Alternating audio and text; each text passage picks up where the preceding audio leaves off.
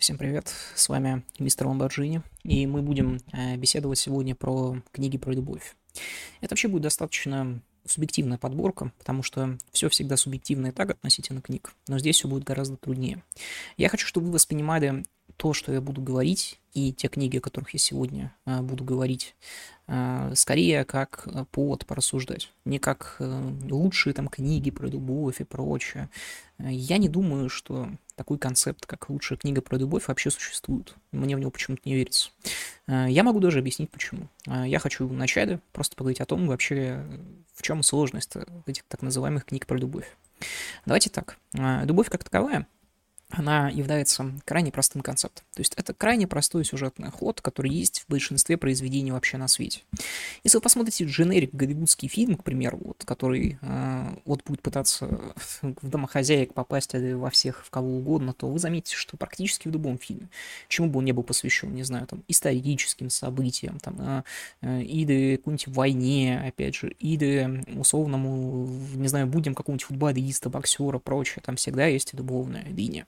Почему она есть, в принципе, понятно, потому что любовь – это то, что понимает все, ну, на первый взгляд, да, и каждый понимает по-разному, всем понятно, что когда мужчина любит женщину, это очень интересно и всегда добавляет кое-каких баллов.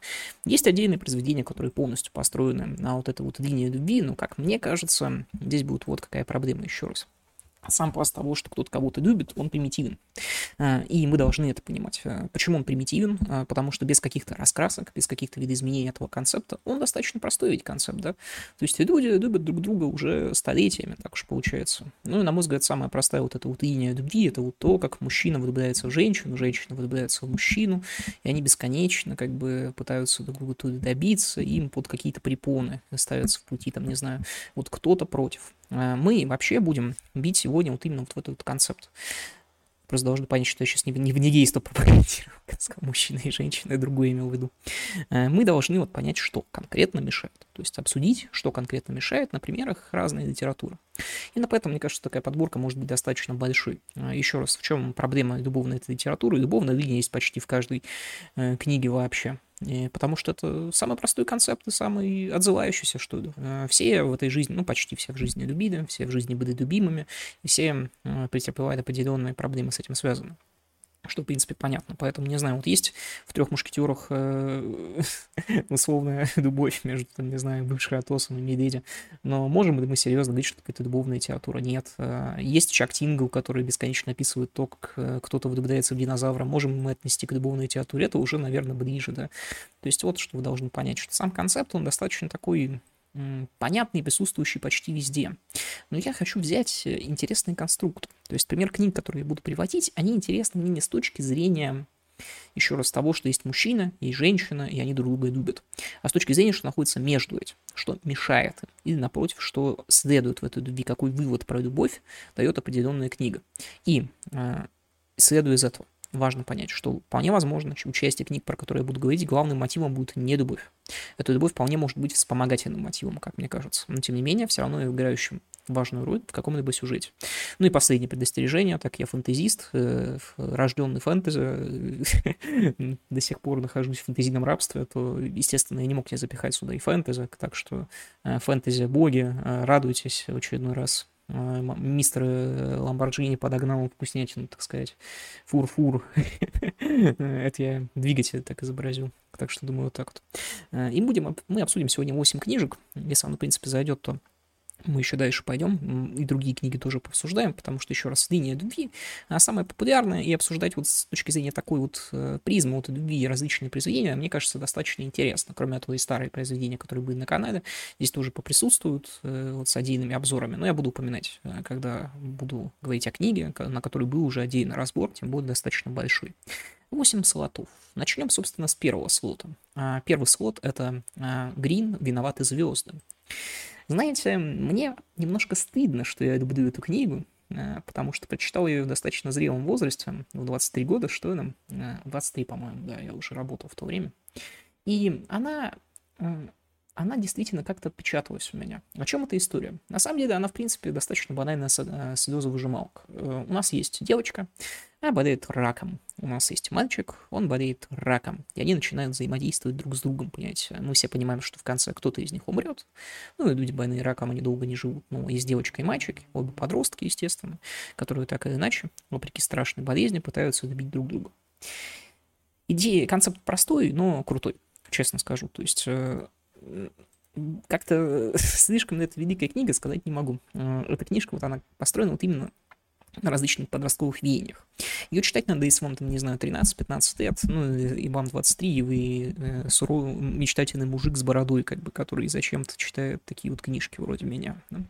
То есть э, «Виноваты звезды» — это про то, как надежды не сбываются. Э, это то, что самое главное должен пережить любой подросток. То есть, когда подросток смотрит на объект своего обожания, когда подросток встречается с какой-нибудь э, женщиной, де, какой женщиной, девочкой, прочая девочка встречается с мальчиком, она вот вот феномен вот это вот первой любови в том, что это первая любовь, я специально ее неправильно склоняю, э, она будет, скорее всего, неудачной и весьма болезненной. И это важно понять. Э, Грин в книжке «Виноваты звезды» возводит вот это вот э, разрушение ожидания, которое обязательно произойдет. Вот оно произойдет рано или поздно. Вот у вас э, ну, редкие, крайне редкие ситуации, когда, не знаю, вот учились мальчик и девочка в одной, там, не знаю, группе, и потом, хлоп, влюбились друг друга и в этом жили вместе друг с другом 70 лет. Нет, в любом случае вы сломаете какое-то ожидание. И здесь самое страшное ожидание, потому что здесь ожидание смерти, то есть здесь само ожидание, то есть то, что вы ждете от своего партнера, то есть он даже может быть идеальным, но ее ломает самая базовая вещь – это смерть. То, что в обычном обществе тоже ломает, наверное, взаимоотношения, но не так быстро. Все-таки в таком подростковом возрасте. То есть э, препона здесь, э, некая преграда любовная, здесь будет судьба и болезнь. То есть любовь болезненная и подростковая. На самом деле в этом плане мне нравится подростковая литература, потому что она зачастую акцентируется на вниманиях, на которых на, акцентирует внимание, простите, на вещах, которые взрослый человек уже как будто бы и не то что понимает. Именно поэтому мне очень нравится описание замечательного писателя Роберта Стайна, что он как бы большой ребенок, да, который писал замечательные страшилки, вот такие вот книжки. Э, потому что его литература, может, и не была высокого толка, но она постоянно попадала в ребенка. И, как мне кажется, «Виноваты звезды» очень хорошо попадает в девочек в Инстаграме, судя по тому, что я видел. И в этом нет ничего плохого. Книжка не несет негативный посыл, посыл, она несет посыл вполне себе конструктивный и вполне себе правильный. Там действительно можно послезиться, если вы маленькая девочка или я. То есть тут как бы вполне себе возможно. Так что в целом я рекомендую, но с таким вот, с настороженностью, потому что если я не знаю, если вам уже лет 40, вы так решаете, дай-ка я посмотрю, что читают э, молодежь, что вы, наверное, сильно изумитесь. И чувство юмора, которое там присутствует, и тому, как эта книжка написана. Но главная ее идея, и то, что мешает этой любви, она вполне себе интересна. Вторая. Перейдем к классике теперь. Это, безусловно, Анна Каренина, э, Толстого.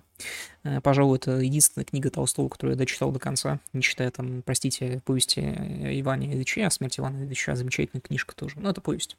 Э, «Воскресенье» «Войну и мир» я читал только фрагментами, никогда до конца не дочитывал, так уж получалось. Причем в обратную сторону, у меня была учительница по литературе, которая рассказывала, что не может читать «Войну и мир», потому что ей нравятся сцены войны. Я в итоге прочитал просто сцену войны, и мире, а другой не читал в свое время. Это было очень давно, а, так что думаю вот так. А, поговорим сегодня про Анну Каренину. Анна Каренина — это история любви, один из величайших вообще русских романов. История любви, история о том, как Анна Каренина, женщина, которая находится в браке, вот в конце вот этого 19 века, уходит от своего мужа к этому Вронскому и прочее. И здесь я обращу внимание на другую вещь. Вы можете, опять же, почитать в Википедии, что там пишется про Анну Каренину и прочее. Я здесь просто хочу сказать свои мысли относительно этих книг. Э, мне кажется, что постепенно э, из этой книги вот, достается еще несколько смыслов. Эти смыслы, в принципе, очевидны. Первая – несчастная женщина, потому что, напомню, что вот э, Анна Каренина, разрываемая чувством долга, разрываемая чувством вины, в конечном итоге ложится под поезд, в этом поезд разрезает, трагичная история максимально. Но меня всегда смущало в этой истории что-то другое. Понимаете, вот э, давайте так. Во-первых, Отношение Толстого к женщине. Начнем с этого. Это, это важный концепт. Э, то есть сейчас я буду отсылаться и на Набокова, и на свои собственные мысли. Э, у Набокова есть русские лекции, лекции о русской литературе, простите. И он там, в принципе, разбирает Анну Каренину, делает это достаточно успешно. Первое – это некая животность. У, на самом деле, Вронского и Анны Карениной любовь достаточно животная. Более того, вот есть прямая визуальная рифма, то есть, э, которая вот просчитывается во всех вещах. Вронский чуть не напрямую относится к Ане Карениной как к лошади. То есть прямых каких-то отношений вот э, возвышенного толка в Ане Карениной не получается. Они, возможно, выглядят как таковые, но они таковыми не являются. Эта любовь такая биологичная, весьма грязная, весьма дурная, как мне кажется. И она и заканчивается именно поэтому по-дурному. То есть тут Толстой, он не играет в несколько смыслов. Вторая вещь. У Толстому принадлежит ненавистных высказываний. Прежде всего о том, что женщина — это прежде всего самка, особенно после деторождения. Я с этим, естественно, не согласен, в силу определенных причин. А, очевидно, достаточно. Но, тем не менее, вот это его отношение и отношение Вронского, который вот в каком-то смысле сравнивает Каренину, опять же, визуальной метафор, в одной из визуальных метафор с тем, что текстовых метафор, простите, а, напрямую с лошадью, оно, в принципе, достаточно очевидно. Но почему я вкидываю это в какой-то вот такой вот великий роман про любовь? Потому что это любовь классическая, э, любовь такая вот животная, и мне нравится концепт Каренина. Мне очень нравится муж, скорее, Анны Карениной, потому что э, мне кажется, что это вот какая-то такая недооцененная часть. Со временем у нас сегодня уже идет такой перекос, там, по-моему, Житлоу чуть не играл Каренина, то есть это уже очень такой вот интересный концепт. Вот кто такой муж Каренин? Вот ради кого Каренина предала своего мужа, вот почему, точнее, Каренина предала своего мужа и ушла к этому Вронскому и начала с ним кутить обширно. Кто такой Каренин? Каренин — это старик, как его описывает Толстой, ему 40 лет, ну, старик, как бы, ну, вот, как бы, тогда ж не устой абсолютно, да? Это обычный бюрократ, насколько я помню, у него абсолютно землистое серое лицо, он абсолютно неинтересный в целом, но это как будто бы история любви и порядочном человеке. То есть, э, на мой взгляд, как, это, как я это вижу? Сейчас я буду говорить достаточно жестко. Простите, наверное, если кому нравится Анна Каренина и Вронский, там, не знаю, каким мудаком надо быть, что вам нравился Вронский, но тем не менее, откуда я знаю. Э, давайте так. Я попробую обобщить, как я это вижу. То есть, к чему здесь некая история любви. Понятие Каренин — это герой достаточно несчастный. Э, и он несчастный по многим смыслам. То есть он несчастен из-за того, что женщина, которую он любил, его жена, а мать его детей, это очень важный момент, она уходит от него. То есть уходит, и это болезненно, особенно болезненно для того общества. Но он не чинит ей препон. Он спокойный и он понимающий. Он понимает, прежде всего, как будто бы свой долг. Прежде всего, ответственность за детей, естественно, и прочее. То есть это история как будто бы о достоинстве. Когда любовь животное, двух похотливых тварей, как бы, которыми являются по факту Анна Каренина и Вронский, которые могут быть спрятаны замечательные одежи аристократов и прочие, которые могут быть очень красиво описаны Толстым, но я воспринимаю их именно так. Вот, которые ради какой-то похотливой интрижки, ради вот этой вот великой любви согласны лишить э, по факту детей, матери, вот, на полном серьезе, вот, бросить человека, который является достойным, но, простите, просто не такой интересный, как Вронский. То есть это по факту история достоинства и история того, как человек, он достойным воспринимает вот такую ситуацию, да, то есть вот когда происходит эта вот биологическая любовь, э, Каренин, он максимально спокоен, и, наверное, единственный человек, у которого нормально сложилась жизнь, это как раз э, муж Анны Карениной, так уж получилось, вот этот вот отвергнутый муж, то есть давайте назовем это вариант любовь внебрачной, то есть э, это только моя трактовка, иначе и думать не могу, но Анну Каренину посчитать, почитать. Рекомендую, отличнейшее описание, супер язык как раз, если это такой вот антипод Грина, то есть если у Грина там идея только, на мой взгляд, очень интересная, то у Каренина великий абсолютно язык, великая структура, великие образы. Вот вообще очень здоровский роман, читается невероятно. Сам сюжет, э, ну, такой себе. Ну и сам Толстой, кстати, говорил о том, что если вы ищете в книге только сюжета, то вам лучше вообще мою литературу не читать. И Толстой не про сюжет, он про некую атмосферу, так сказать, и про язык. Так что советую почитать Анну Каренину, как мне кажется, преисполнится ненависти к Вронскому и Кани Каренин. и опять же, еще раз, то есть я понимаю, что классический обзор на эту книгу выглядит по-другому, но я считаю так, я считаю так, ребят. Следующая вещь. Э, это Марина Сергей Дяченко, «Медный король». «Медный король» достаточно интересный концепт. «Медный король» — это фэнтези, естественно. Ну вот, мы дошли до каста до фэнтези. Это фэнтези вот с какой идеей. У нас есть главный герой. Этот главный герой, он заключает сделку с аналогом дьявола, вот с медным королем. И он постоянно вынужден давать э, медному королю что-то, что он любит. То есть это вот история про любовь. Но любовь самую разную. То есть это градация любви. Э, Марина Сергея в книге «Медный король» устраивает градацию того, что человек любит.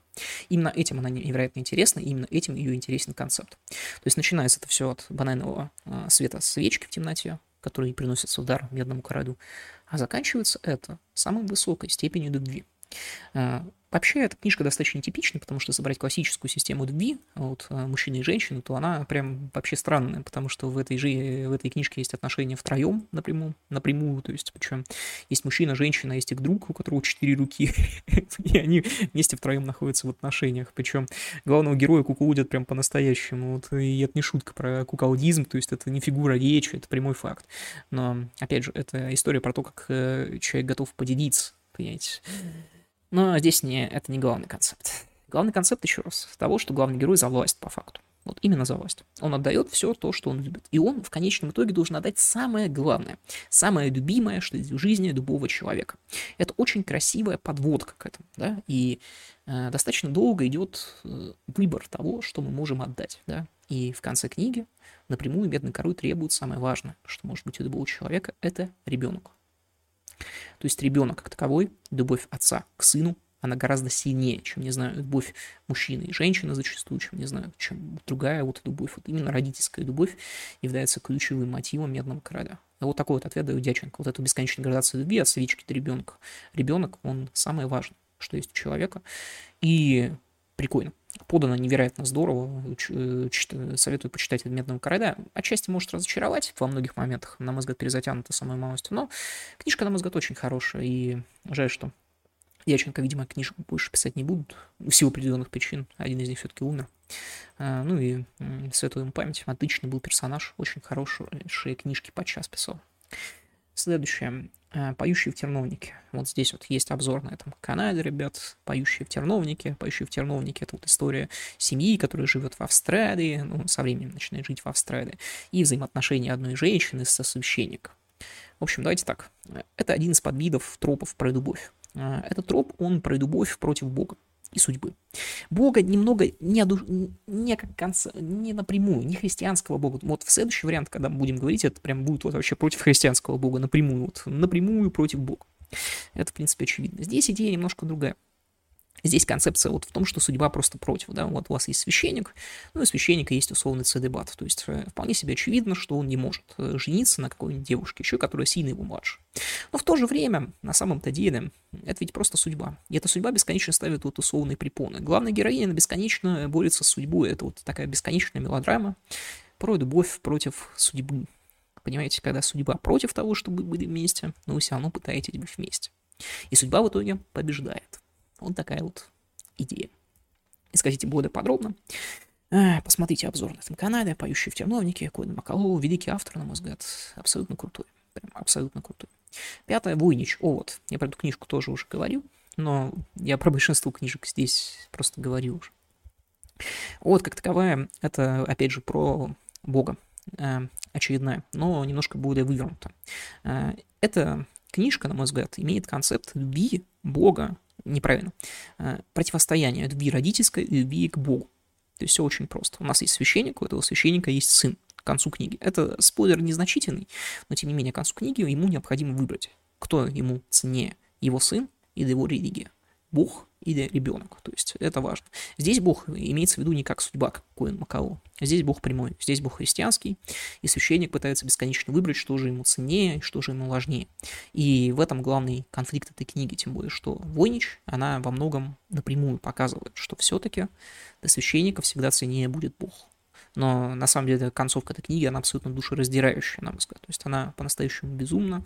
Это не было передано в советском фильме про Овода, который также снимался, потому что в Советском Союзе очень любили эту книгу, она, наверное, в любом доме есть, так уж получается, в котором священник как будто познает, что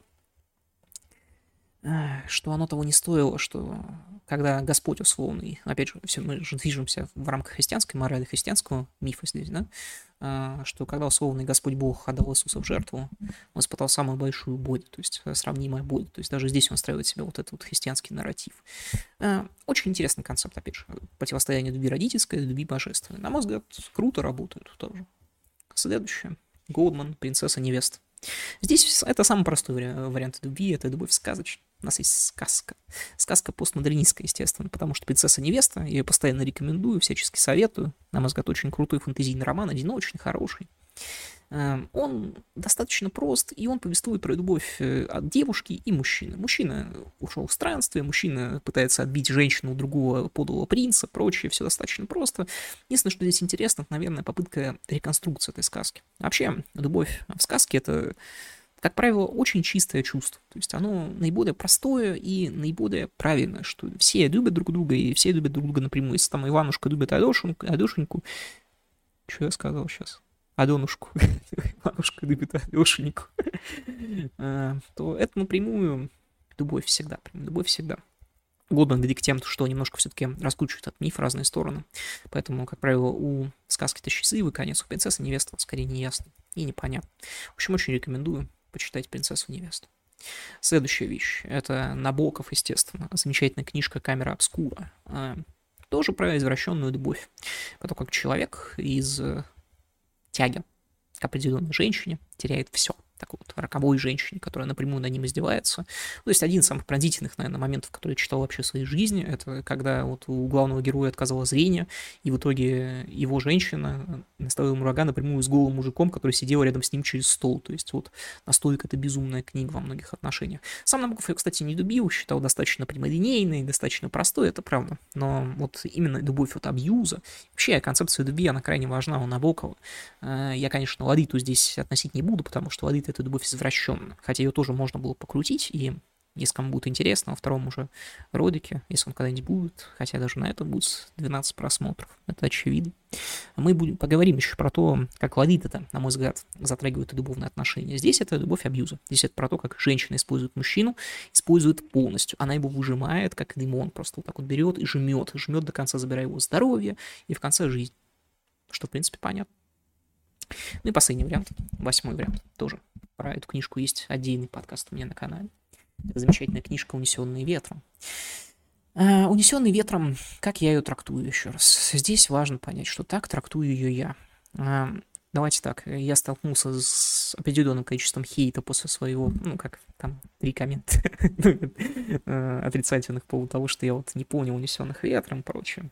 Опять же, давайте так, я даю всем книжкам свою трактовку, то, что увидел в них я. Я вот э, вижу вот так вот. Э, постмодерн, автор мертв. Я могу говорить все, что захочу, бы абсолютно. Вот так вот оно работает. Свобода слова и прочее. Но, на мой взгляд, опять же, э, «Унесенный ветром» — это история использования. Вот история глупости главной героини Скарлетт Ахара. Здесь, кстати, опять же, еще один важный дисклеймер относительно этой книги. Если вы посмотрели замечательные книги, фильм, там, где играет Вивиан Ди, и теперь решили, что вы книжку прочитали, то это не так. Фильм, он куда более, как бы так сказать, э, мягко показывает главного персонажа Скарлетта Хара, что, в принципе, очевидно. Так вот, «Унесенный ветром» — это такой шизоидный триллер, на мой взгляд, про то, как женщина, она, по факту, пытается добиться двух мужчин одновременно, бесконечно пытается что-либо с этим сделать, а в конечном итоге травмирует их обоих. То есть это история про то, как человек бесконечно наносит травмы. То есть это тоже вот такая вот история абьюза, но абьюза вот еще более противного, чем у Набокова. Потому что у Набокова это абьюз достаточно прямой. То есть это вот, ну, мужик, как бы у него там зрение отобрали, потом у него жизнь отобрали. Все напрямую максимально. Здесь все не напрямую, потому что кажется, что и сама Скарлетт Ахара бегает из стороны в сторону, но страдают от этого прежде всего Ред Баттер и страдает прежде всего от этого Эшли. То есть, опять же, вот, э, оправдая, оправдающий Скарлетт Ахара, вот просто объясните мне, если вот все так, если я все так не понимаю, это история про любви Скарлетт Ахара, почему в книге есть прямые указания, что, ну, не знаю, у Скарлетт Ахара убивают кого-нибудь э, убивают кого-то на лесопилке, и ей вообще насрать. То есть это вообще нормальная ситуация или нет? Нет, она специально, это специальные ключики, которые Митчелл оставляет относительно этой книжки. Очевидные ключики, прям очевиднейшие. Этих ключиков там очень много, просто прочитать надо как-то внимательно и поразмыслить над этим. И по поводу великого э, коммента тоже, что вот а, нормально не хотеть детей, и нормально не любить детей, то, что, то, что делает Скарлетт Ахара, но мне кажется, что очень плохо жить с, таки, с таким приколом по поводу того, что детей можно не любить. Давайте так я скажу, детей можно не заводить. Ну вот и все как бы.